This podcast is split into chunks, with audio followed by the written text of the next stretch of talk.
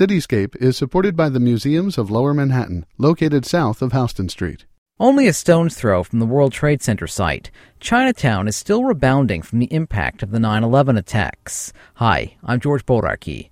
Coming up next, a special Cityscape to mark the five-year anniversary of the attacks. Hi, my name is Christina Seed, and my family owns the original Chinatown Ice Cream Factory, which is located at sixty-five Bayard Street in Manhattan's Chinatown. Uh, I'm twenty-five years old, and I've been working here since I was twelve. And over the past few months, I kept an audio diary and interviewed friends and fellow Chinatown business owners about how life has changed in the five years since the September eleventh attacks.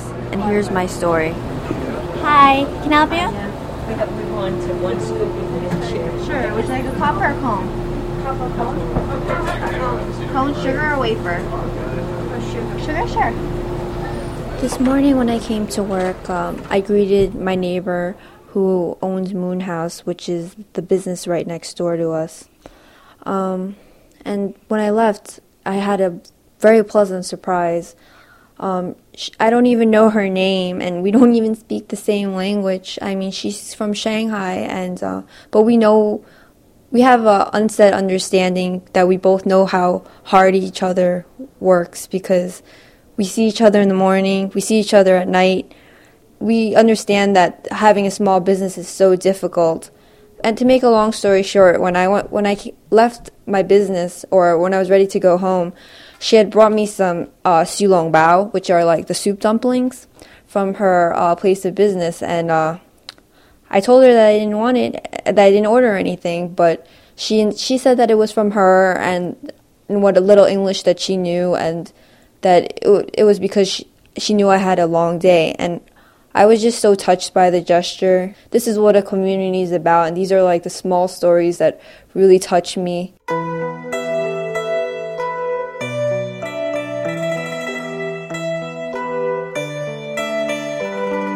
One of my fond memories of the World Trade Center was when I went up to the observation deck with my good friend Vinny before I had departed to start my first year at uh, UMass Amherst. He told me that he wanted to take me up there because he wanted me to get, take a look at New York City before I had left, and it was just a beautiful view. And that was actually the only time in my life that I went up to the observation deck, and New York looked so different from all the way up there. And we pointed to Chinatown, and we could even see Chinatown from there, and uh, we're trying to see where the ice cream store was, but of course you couldn't see it. But it was a lot of fun. It's sad that it was it's not there anymore. My house um, that I grew up in was in Little Neck, and my neighbor that lived directly across the street from me, named Jim, was really good friends with my father. It's not it doesn't really have to do that much with the Chinatown community, but more so with the greater New York City area. He was a firefighter, but he had retired, and because something really bad had happened, he had gone in, and he ha- he was missing. So my dad was kind of upset, but he was like confident that he'd come home, but he never did, which was really sad because I miss him because he was like a really great neighbor. I mean, one time my grandma had locked herself out of the house, and she had left the stove on, and there was a fire inside, and he just broke the door down. I mean, this is what a good firefighter is, and it's just really terribly unfortunate that, like, he passed away in the World Trade Center, and my heart goes out to his family. I guess most of us in New York City tend to put it behind us so that we could go on with our lives, even though it still affects us.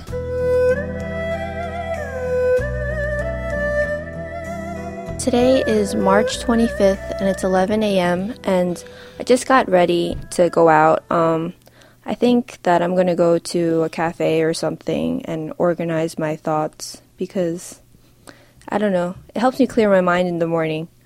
But I've been really exhausted, so I've been a little bit delinquent about keeping this radio diary, which I know is really bad.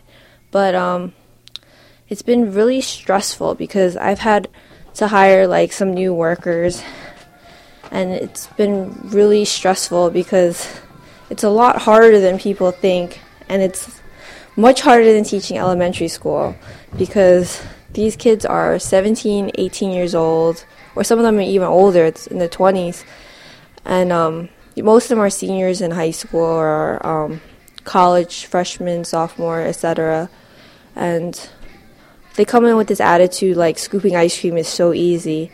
And a lot of them are really wrong about that. I have very few that catch on quickly. Apply pressure. See, like, you know how it's like rounded? Mm-hmm. Just apply pressure. See, and then it will be just be round. See, you, you just touch it and you expect it to be like round. Mm-hmm. Press down for a minute, for a second. Then press down. Yes, everyone thinks that scooping ice cream is such a simple task. Little do they know that, I mean, these people practice for like an hour and they still can't scoop a cup or a cone. Don't worry, you're not the first one.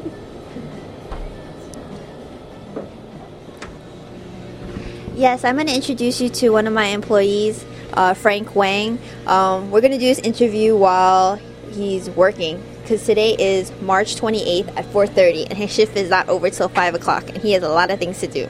But um, Frank, tell us how you got the job here.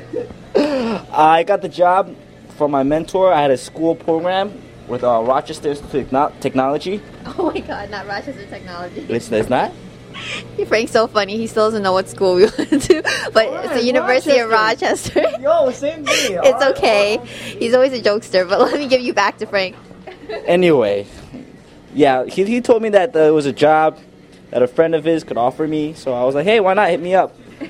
So I got here, and yeah, it's a lot more work than I thought it would be. Like, I had no idea scooping ice cream could be this hard. Like, I, they had this fifteen-minute test thing where you have to put a scoop of ice cream in a cup. Yeah, I completely failed that. Like, wow. But, I mean, it was really hard in the beginning. Like, I got yelled at. I got scolded. You know, but I tried, you know. I had I had to keep my mentor's reputation up. So, yeah, I tried. And then, you know, I got the hang of it eventually. I, I, I'm still a, a little bad, but, you know, trying's all that matters, you know.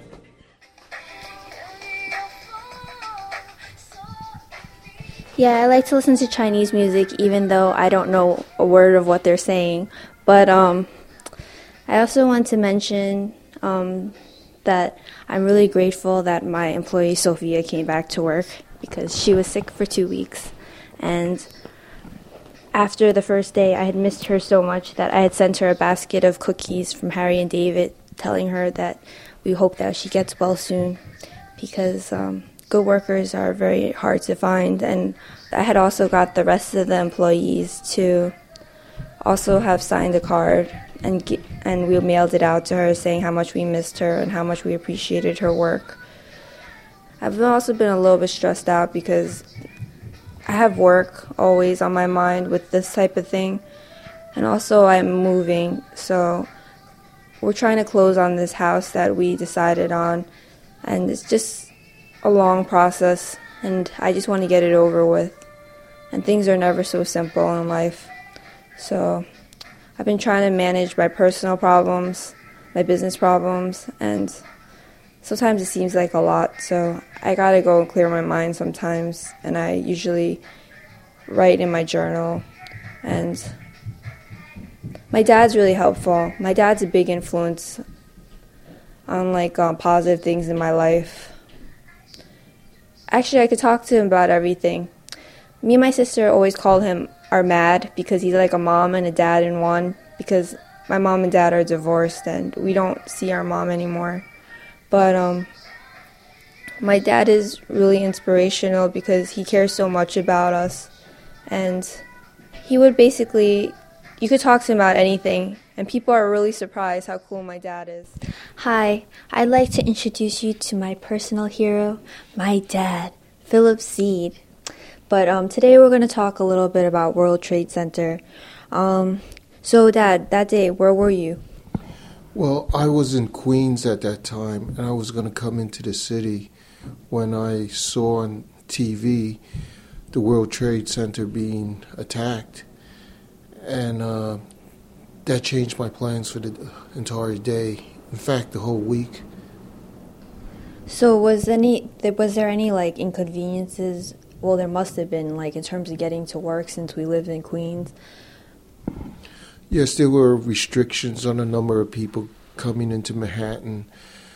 Uh, they would search the car or at least examine who was in the car coming into Manhattan to avoid uh, further uh, problems in the city.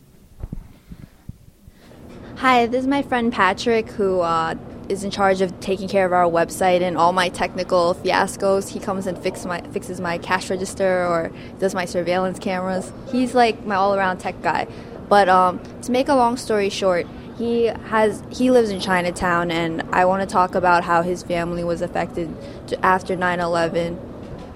Well, yeah, basically after nine eleven, my mom used to, my mom does a seamstress, and then after nine eleven, I guess business got slow, and there wasn't as much work for the seamstresses, and eventually she just stopped working since there was a lack of uh, work. So, and then right now, she's just uh, collecting funds from my brothers and sisters, living off of that for now, and looking for other jobs at the time. How close would you say the proximity of your home is to, ni- to the nine eleven World Trade Center site?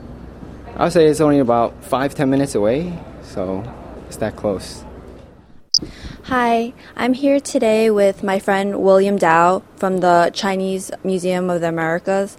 Immediately after nine eleven, can you think of how um, you saw the businesses change, or, you know, some businesses have won out since nine eleven, or how some of the restaurants that you eat at or whatever have suffered?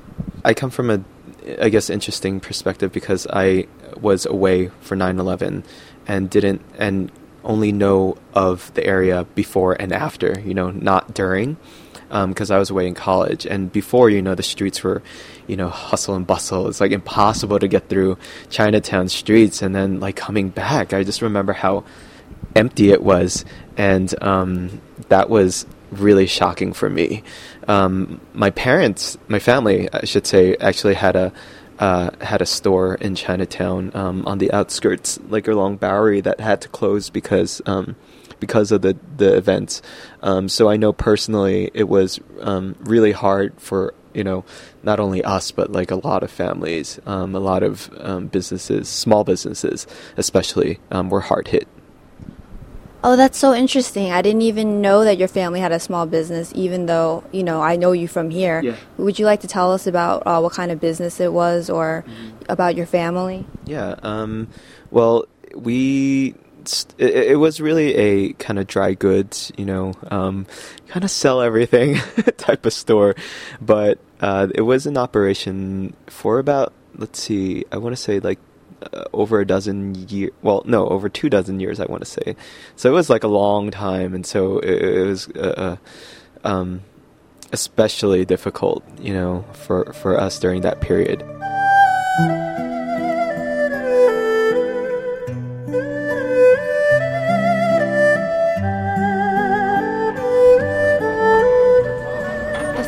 Ago, uh, a gentleman came in that uh, gave us a survey actually about nine eleven, and it had questions about how the Chinatown community was affected and how our business was affected and what government programs have helped us. And I actually filled it out, and he said he was going to come back the next day, but he actually never came back to pick it up. And I, I was just staring at it the other day, and I was just wondering if he ever is going to pick it up. But uh, I was looking over the questions, and I think the hardest question that I had to answer was, what were the positive things that Chinatown received as small businesses? I don't really know what they really received. I mean, I know personally our business did not receive very much money from the government. I was talking to my father about it actually the other night and what he thought about it. Chinese people, they work off such a low profit margin.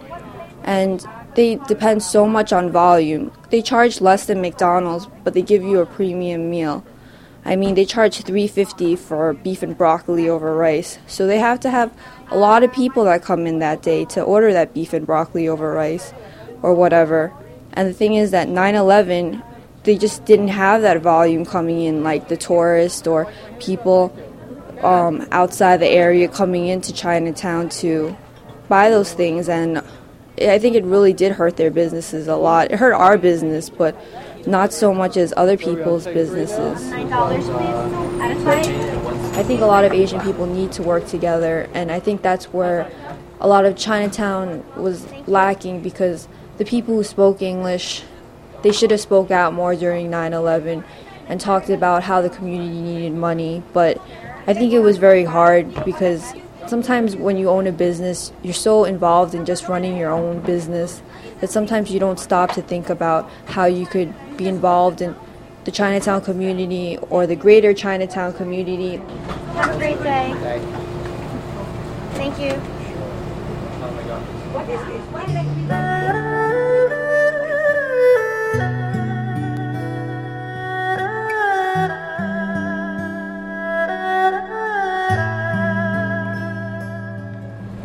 Manhattan's Chinatown, five years after nine eleven attacks.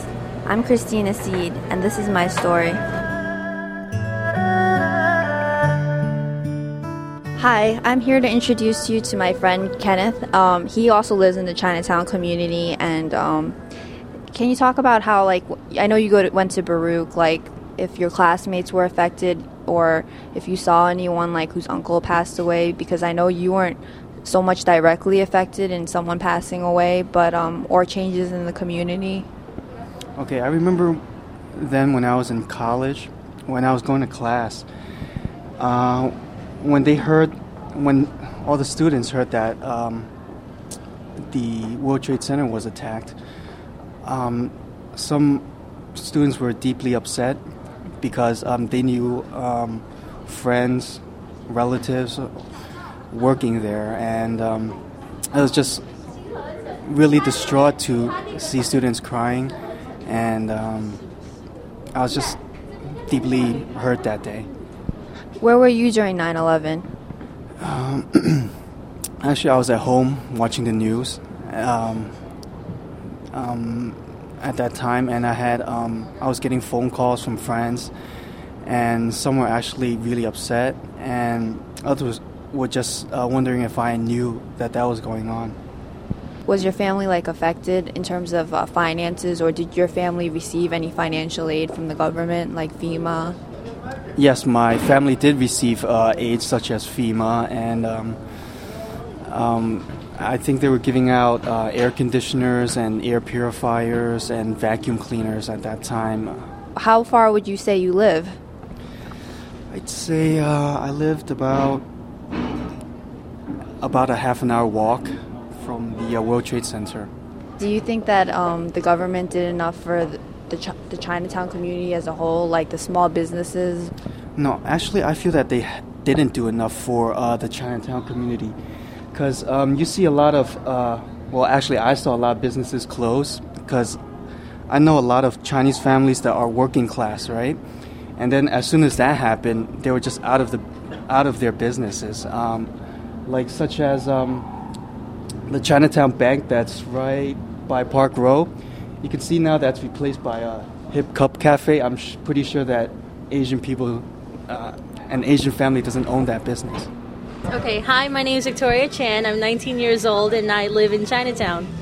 Yeah, Victoria used to work, well, she works for us on and off, but she is the, called the ex-princess of Chinatown because um, her father is... The, um, he's the president of the Chinese Consolidated Benevolent Association, which is also like the unofficial mayor of Chinatown. Yeah, I like Victoria because the first day she came here, I didn't know who she was. And I told her, you have fifteen minutes and you have to get down and dirty and get your, you know, scoop the ice cream and clean the bathroom or whatever. And believe it or not, she was actually willing to do these things.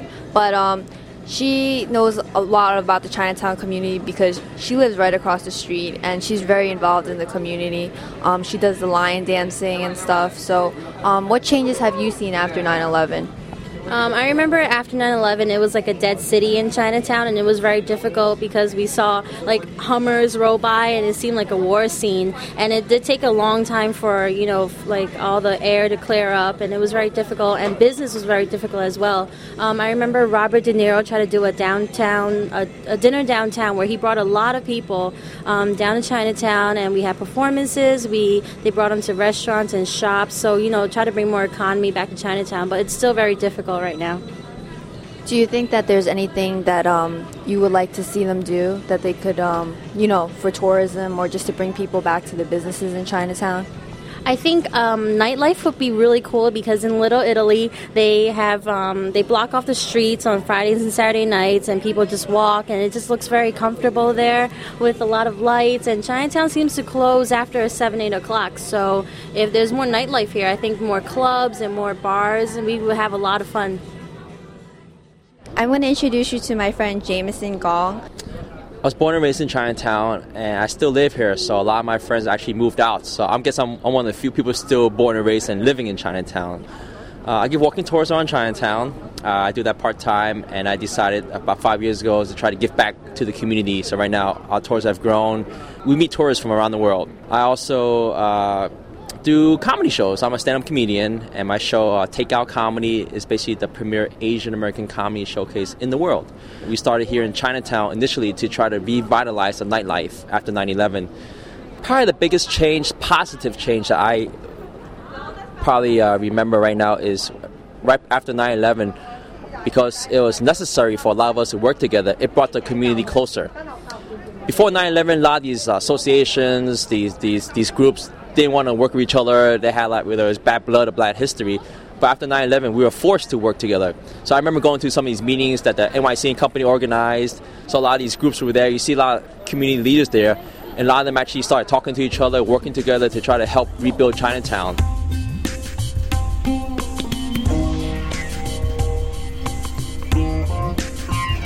Hi, I'm here with my friend Carmen, and we just finished eating congee.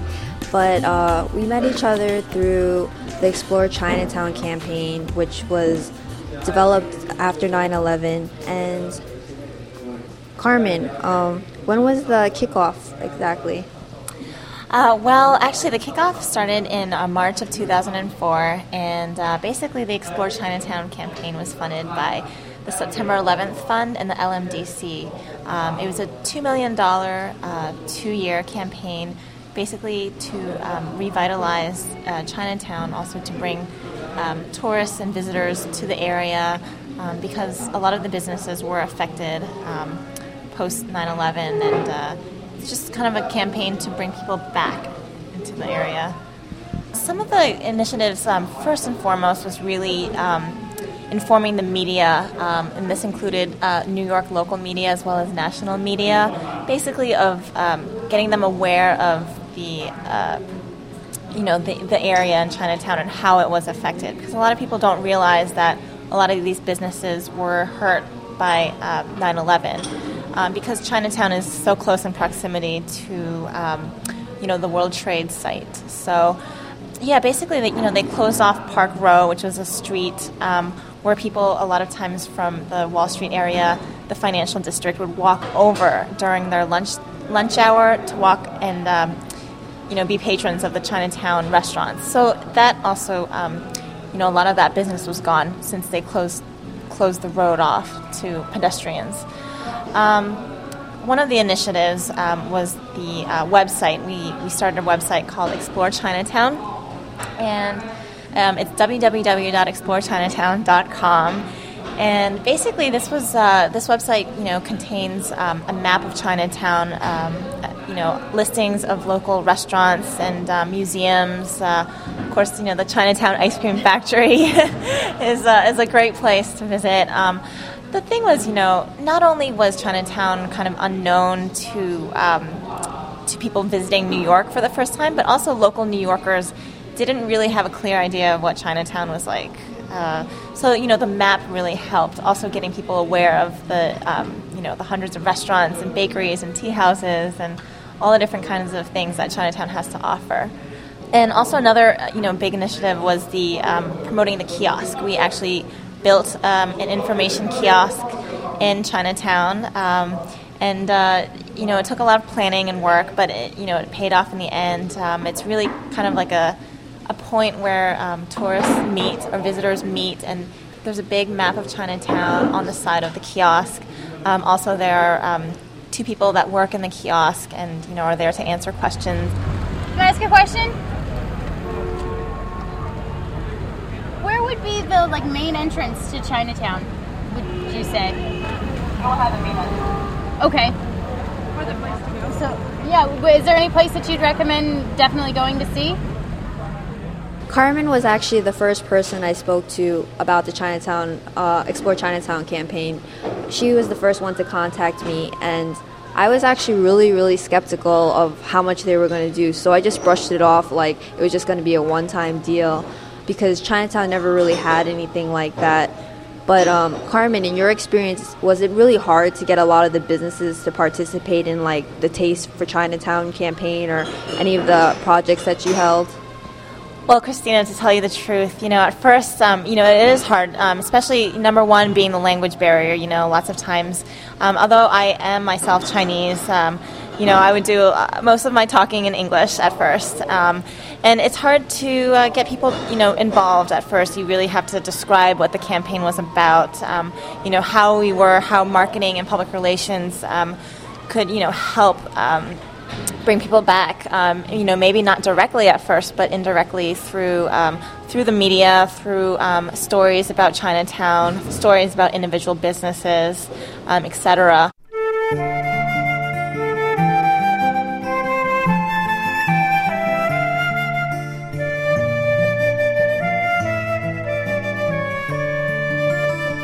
Every morning and every night, my father and I both make it a habit, and we're trying to get my sister to do it too, but especially me and my dad, because business and life could be really stressful sometimes. That um, I have a grateful journal that I call Gratitude. It's labeled Gratitude. I have to uh, write at least five things that I'm grateful for, and my father and I, when we see each other, because we have opposite schedules, we try to tell each other why we're grateful for the day.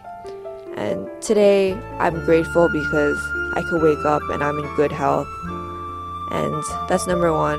Number two is because I have a business that's very successful, and I'm able to give people jobs and work with my father. Number three is that um, I live in a safe and happy home. And number four is that um, I have people who love me. And number five is I guess that, uh, you know, we're safe. We, I live in a safe environment.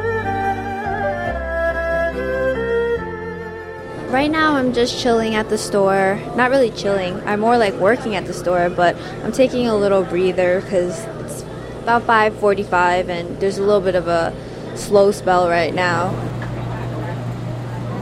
In terms of tourism, it's kind of strange that, like, uh, a lot of people think that Ground Zero is a tourist site, which I think is kind of, it's kind of sad, because the thing is that it's, it's such a terrible thing happened and people are making it into, like, you know, just a tourist attraction, or I don't know how, how I necessarily feel about that. But um, this is just how we have to deal with our so-called normalcy of how, you know, the aftermath of nine eleven. And uh, New Yorkers cope with things pretty well, and it's something terrible that happened, but we always have to find a way of going on with our lives and, uh, you know, continuing on, because I think all those people that were involved with that tragedy, they would want th- the same for us. And I really think that this documentary was, or this radio diary was a great opportunity, because not only that I got to voice my opinions, but through interviewing people, I got to learn so much more about everybody else. And I educated myself a lot more about nine eleven, because I, talking to people on these daily interactions, like when I meet these people, a lot of times they have to ask me, oh, get me lychee in a cone or red bean in a cup. It's nothing very serious, or it's not something that you necessarily speak about. And I think only through asking these questions and through interviewing and through actually listening to this, that uh, I did I learn something from them that I would never have learned before. So thanks, and I hope you guys enjoyed this. Bye.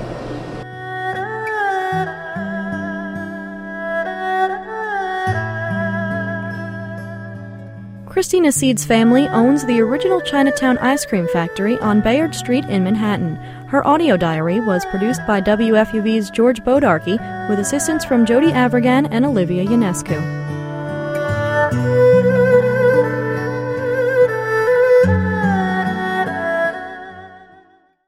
Cityscape is supported by the Museums of Lower Manhattan, located south of Houston Street. The New York City Police Museum features an old-time jail cell, turn-of-the-century mugshots, and more. It's just one of the fifteen unique museums of Lower Manhattan. More information at museums of lower manhattan dot org.